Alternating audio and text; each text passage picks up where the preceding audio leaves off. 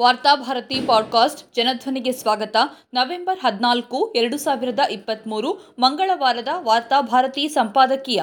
ಮಾಹಿತಿ ಹಕ್ಕು ಕಾಯ್ದೆಯ ಬಗ್ಗೆ ಸರ್ಕಾರದ ನಕಾರಾತ್ಮಕ ಧೋರಣೆ. ಮನಮೋಹನ್ ಸಿಂಗ್ ಅವರು ಪ್ರಧಾನಿಯಾಗಿದ್ದಾಗ ಆಡಳಿತ ಮತ್ತು ಸರ್ಕಾರಿ ನಿಯಂತ್ರಣದ ಸಾರ್ವಜನಿಕ ಸಂಘ ಸಂಸ್ಥೆಗಳ ಕಾರ್ಯನಿರ್ವಹಣೆ ಪಾರದರ್ಶಕವಾಗಿರಲೆಂದು ಹದಿನೆಂಟು ವರ್ಷಗಳ ಹಿಂದೆ ಮಾಹಿತಿ ಹಕ್ಕು ಕಾಯ್ದೆಯನ್ನ ಜಾರಿಗೆ ತಂದರು. ಅಕ್ರಮ ವ್ಯವಹಾರಗಳಲ್ಲಿ ತೊಡಗಿದ್ದ ಭ್ರಷ್ಟರಲ್ಲಿ ನಡುಕ ಹುಟ್ಟಿಸಿದ್ದ ಈ ಮಾಹಿತಿ ಹಕ್ಕು ಕಾಯ್ದೆ ಈಗ ಸಂಪೂರ್ಣ ನಿಷ್ಕ್ರಿಯವಾದಂತೆ ಕಾಣುತ್ತದೆ. ನಾನು ತಿನ್ನೋದಿಲ್ಲ, ಇತರರನ್ನೂ ತಿನ್ನಲು ಬಿಡೋದಿಲ್ಲ ಎಂದು ಹೇಳುತ್ತಲೇ ಅಧಿಕಾರಕ್ಕೆ ಬಂದವರ ನಕಾರಾತ್ಮಕ ಧೋರಣೆಯಿಂದಾಗಿ ಈ ಮಾಹಿತಿ ಹಕ್ಕು ಕಾಯ್ದೆಯ ಭವಿಷ್ಯ ಅತಂತ್ರವಾಗಿದೆ. ಯಾವುದೇ ಕಾಯ್ದೆಯನ್ನು ರಚಿಸಿದ್ರೆ ಸಾಲದು. ಸರ್ಕಾರ ಯಾರದೇ ಇರಲಿ, ಆ ಕಾಯ್ದೆಯ ಅನುಷ್ಠಾನದ ಬಗ್ಗೆ ಆಸಕ್ತಿ ಕಳೆದುಕೊಂಡ್ರೆ ಆ ಕಾಯ್ದೆ ದುರ್ಬಲವಾಗುತ್ತದೆ. ಈ ಕುರಿತು ಸ್ವಯಂ ಸೇವಾ ಸಂಸ್ಥೆಯೊಂದು ಅಧ್ಯಯನ ನಡೆಸಿ, ನೀಡಿರುವ ವರದಿಯ ಪ್ರಕಾರ ದೇಶದ ಬಹುತೇಕ ಕಡೆ ಈ ಮಾಹಿತಿ ಹಕ್ಕು ವ್ಯವಸ್ಥೆ ಸಂಪೂರ್ಣವಾಗಿ ನಿಷ್ಕ್ರಿಯವಾಗಿದೆ. ಅತ್ಯಂತ ವ್ಯವಸ್ಥಿತವಾಗಿ ಈ ಮಾಹಿತಿ ಹಕ್ಕು ಕಾಯ್ದೆಯನ್ನ ದುರ್ಬಲಗೊಳಿಸಲಾಗಿದೆ. ಸಾರ್ವಜನಿಕರು ಮಾಹಿತಿಯನ್ನ ಬಯಸಿ ಸಲ್ಲಿಸಿರುವ ಅರ್ಜಿಗಳು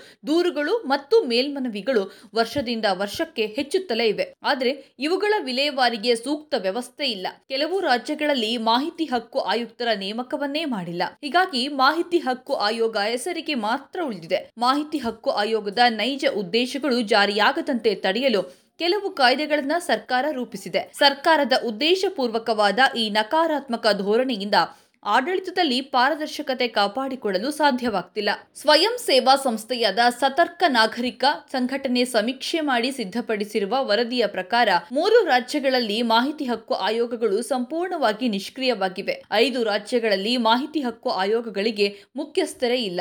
ಕೇಂದ್ರ ಮಾಹಿತಿ ಹಕ್ಕು ಆಯೋಗದಲ್ಲಿ ಏಳು ಹುದ್ದೆಗಳು ಖಾಲಿ ಇವೆ. ನಾಲ್ಕು ಮಂದಿ ಆಯುಕ್ತರು ಮಾತ್ರ ಕಾರ್ಯವನ್ನ ನಿರ್ವಹಿಸುತ್ತಿದ್ದಾರೆ. ಇನ್ನು ಕೆಲವು ಕಡೆ ನೇಮಕ ಮಾಡಲಾದ ಆಯುಕ್ತರ ಅರ್ಹತೆ ಬಗ್ಗೆ ಹಾಗೂ ವಿಶ್ವಾಸಾರ್ಹತೆ ಬಗ್ಗೆ ಸಾಕಷ್ಟು ಸಂದೇಹಗಳು ವ್ಯಕ್ತವಾಗಿವೆ. ವಿವಿಧ ಮಾಹಿತಿ ಹಕ್ಕು ಆಯೋಗಗಳಲ್ಲಿ ಮೂರು ಪಾಯಿಂಟ್ ಎರಡು ಒಂದು ಲಕ್ಷ ಮೇಲ್ಮನವಿಗಳು ವಿಲೇವಾರಿ ಆಗದೆ ಬಾಕಿ ಉಳಿದಿವೆ. ಹೀಗಾಗಿ ಕ್ರಮೇಣ ಮಾಹಿತಿ ಹಕ್ಕು ವ್ಯವಸ್ಥೆಯನ್ನೇ ಸಾಯಿಸುವ ಹುನ್ನಾರ ನಡೆದಿದೆಯೇನೋ ಎಂದೆನಿಸ್ತಾ ಇದೆ. ಪಶ್ಚಿಮ ಬಂಗಾಳದಲ್ಲಿ ಈ ವರ್ಷದ ಜುಲೈ ತಿಂಗಳಲ್ಲಿ ಸಲ್ಲಿಸಲಾದ ಮೇಲ್ಮನವಿ ವಿಲೇವಾರಿ ಆಗಲು ಇಪ್ಪತ್ನಾಲ್ಕು ವರ್ಷ ಹಾಗೂ ಒಂದು ತಿಂಗಳು ಬೇಕಾಗಬಹುದು. ಕರ್ನಾಟಕದಲ್ಲಿ ನಲವತ್ತೊಂದು ಸಾವಿರದ ನಲವತ್ತ ಏಳು ಮೇಲ್ಮನವಿಗಳು ವಿಲೇವಾರಿ ಆಗದೆ ಬಾಕಿ ಉಳಿದಿವೆ.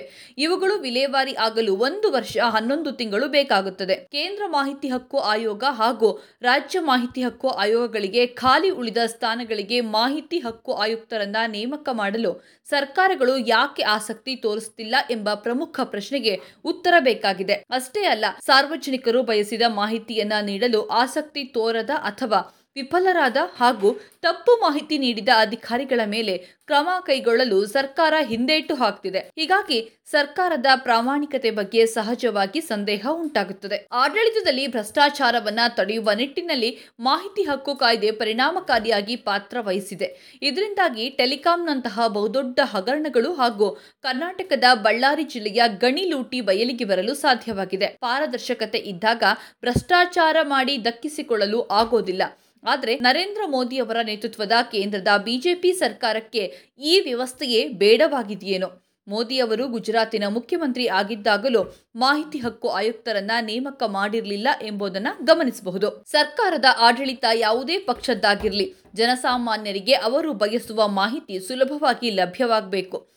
ಪ್ರಜಾಪ್ರಭುತ್ವ ವ್ಯವಸ್ಥೆಯಲ್ಲಿ ಮಾಹಿತಿ ಪಡೆಯುವುದು ಸಾರ್ವಜನಿಕರ ಮೂಲಭೂತ ಹಕ್ಕು. ಆಯುಕ್ತರ ನೇಮಕ ಮಾಡದ ಸರ್ಕಾರದ ಉಪೇಕ್ಷೆಯ ಧೋರಣೆ ಮಾಹಿತಿ ಪಡೆಯುವ ಸಾರ್ವಜನಿಕರ ಹಕ್ಕನ್ನ ಉಲ್ಲಂಘಿಸಿದಂತಾಗುತ್ತದೆ. ಅಧಿಕಾರದಲ್ಲಿ ಇರುವ ರಾಜಕಾರಣಿಗಳಿಗೆ ಮತ್ತು ಸರ್ಕಾರದ ಉನ್ನತ ಅಧಿಕಾರಿಗಳಿಗೆ ಮಾಹಿತಿ ಹಕ್ಕು ಆಯೋಗದಂತಹ ಸಂಸ್ಥೆ ಅಸ್ತಿತ್ವದಲ್ಲಿ ಇರುವುದು ಬೇಕಾಗಿಲ್ಲವೇನೋ ಅಂತಲೇ ಸಾರ್ವಜನಿಕರಿಗೆ ಬೇಕಾದ ಮಾಹಿತಿ ಸಿಗದಂತೆ ಮಾಡುವ ಹುನ್ನಾರ ನಡೆದಿದೆ ಎಂಬ ಸಂದೇಹ ಬರುತ್ತದೆ. ಸರ್ಕಾರ ಇತ್ತೀಚೆಗೆ ಮಾಹಿತಿ ಹಕ್ಕು ಕಾಯ್ದೆಗೆ ತಿದ್ದುಪಡಿ ತಂದು ಮಾಹಿತಿ ಹಕ್ಕು ಆಯೋಗದ ಆಯುಕ್ತರ ಸ್ಥಾನಮಾನಗಳನ್ನು ದುರ್ಬಲಗೊಳಿಸಿದೆ. ಇದೀಗ ಡಿಜಿಟಲ್ ವೈಯಕ್ತಿಕ ಮಾಹಿತಿ ರಕ್ಷಣೆ ಕಾಯ್ದೆ ಎರಡು ಸಾವಿರದ ಇಪ್ಪತ್ಮೂರು ಜಾರಿಗೆ ಬಂದಿದೆ. ಇದರಿಂದಾಗಿ ಸಾರ್ವಜನಿಕ ಹುದ್ದೆಯಲ್ಲಿ ಇರುವವರ ವೈಯಕ್ತಿಕ ಮಾಹಿತಿಯನ್ನ ಸಾರ್ವಜನಿಕ ಮಹತ್ವ ಇದ್ದಾಗಲೂ ಪಡೆಯುವುದು ಅಸಾಧ್ಯವಾಗಿದೆ. ಕೆಲವು ರಾಜ್ಯಗಳಲ್ಲಿ ಆನ್ಲೈನ್ ಮೂಲಕ ಮಾಹಿತಿ ಬಯಸಿ ಅರ್ಜಿ ಸಲ್ಲಿಕೆಯ ಸೌಲಭ್ಯವೇ ಇಲ್ಲ.